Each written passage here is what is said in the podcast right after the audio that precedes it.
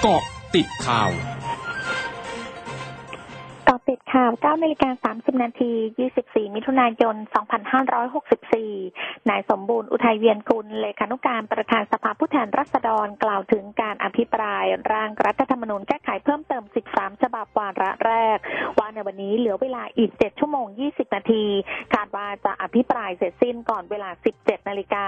จากนั้นจะมีการลงมติใช้วิธีการชื่อ เพื่อลงมติแยกเป็นรายมติแต่ละร่าง จนครบ 13 ร่าง คาดว่าจะใช้เวลา 6 ชั่วโมง และจะมีกรรมการนับคะแนนโดยผ่านระบบการตรวจสอบ จากนั้นจะเป็นการตั้งกรรมธิการขึ้นมาพิจารณากรณีที่มีร่างรัฐธรรมนูญที่ผ่านการเห็นชอบ นายยุทธพรอิสระชัย อดีตคณะบดีรัฐศาสตร์ สาขาวิชา รัฐศาสตร์มหาวิทยาลัยสุโขทัยธรรมเทียราชเชื่อ ร่างแก้ไขเพิ่มเติม รัฐธรรมนูญของพรรคพลังประชารัฐ และพรรคร่วมรัฐบาล มีโอกาสจะผ่านวาระแรก เพราะไม่ได้มีประเด็นอะไรที่จะส่งผลต่อภาพใหญ่ แต่ร่างแก้ไขเพิ่มเติม รัฐธรรมนูญของฝ่ายค้านอาจจะไม่ผ่าน โดยเฉพาะมาตรา 272 การตัดอำนาจสวแนะจับตาการแก้ไขมาตรา 144และ 185 ซึ่งเป็นส่วนที่สำคัญมาก อย่าลงประเด็นไปกับเรื่องบัตรเลือกตั้งสองใบ ระบุระบบเลือกตั้งไม่มีระบบใดที่สมบูรณ์แบบที่สุด เพราะฉะนั้นสิ่งที่สำคัญจะต้องดูที่ภาพรวมมากกว่า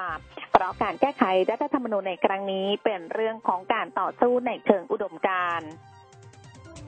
สำนักงานสาธารณสุขจังหวัดนครศรีธรรมราชรายงานสถานการณ์โรคโควิด -19 วันนี้พบผู้ติดเชื้อเพิ่ม 12 รายทำให้มีผู้ป่วยสะสมรวม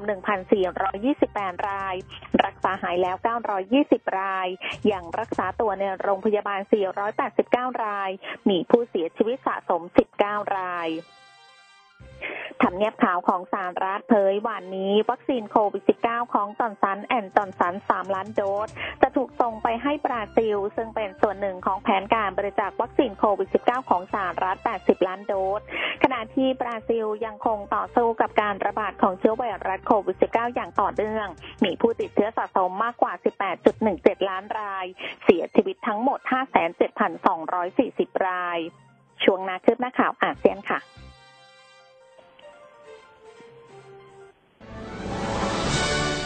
ร้อยจุดห้าคืบหน้าอาเซียน รัฐบาลอินเดียเผยวันนี้จากการตรวจตัวอย่างในรัฐมหาราชตาระ รัฐเกรละ และรัฐมัธยประเทศ พบผู้ติดเชื้อไวรัสโควิด -19 สายพันธุ์เดลต้าพลัสเพิ่มเป็น 40 รายจากก่อนหน้านี้ที่พบในจำนวน 22 ราย พร้อมทั้งเรียกร้องให้ทั้ง 3 รัฐดำเนินมาตรการต่างๆ ทันที ซึ่งรวมถึงการป้องกันการรวมตัวและฝูงชนแออัด กระทรวงสาธารณสุขสปปลาวเรียกร้องให้หน่วยงานต่างๆ และประชาชนในทั่วประเทศดำเนินการเฝ้าระวังเรื่องจากเชื้อไวรัสโควิด -19 สายพันธุ์เดลต้ากำลังระบาดในหลายประเทศ โดยรัฐบาลสปปลาวสั่งการหน่วยงานทั่วประเทศเฝ้าระวังชายแดน และบันทึกข้อมูลผู้เดินทางเข้าประเทศ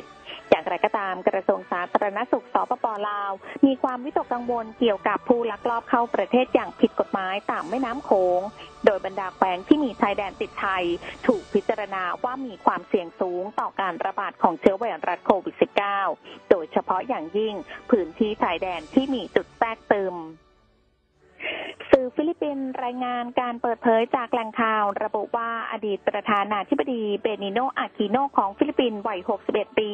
ถึงแก่อนิจกรรมวันนี้ จากการเกิดภาวะแทรกซ้อนอันเนื่องมาจากป่วยเรื้อรังเกี่ยวกับปอด ซึ่งนายอากิโนเป็นนักสูบบุหรี่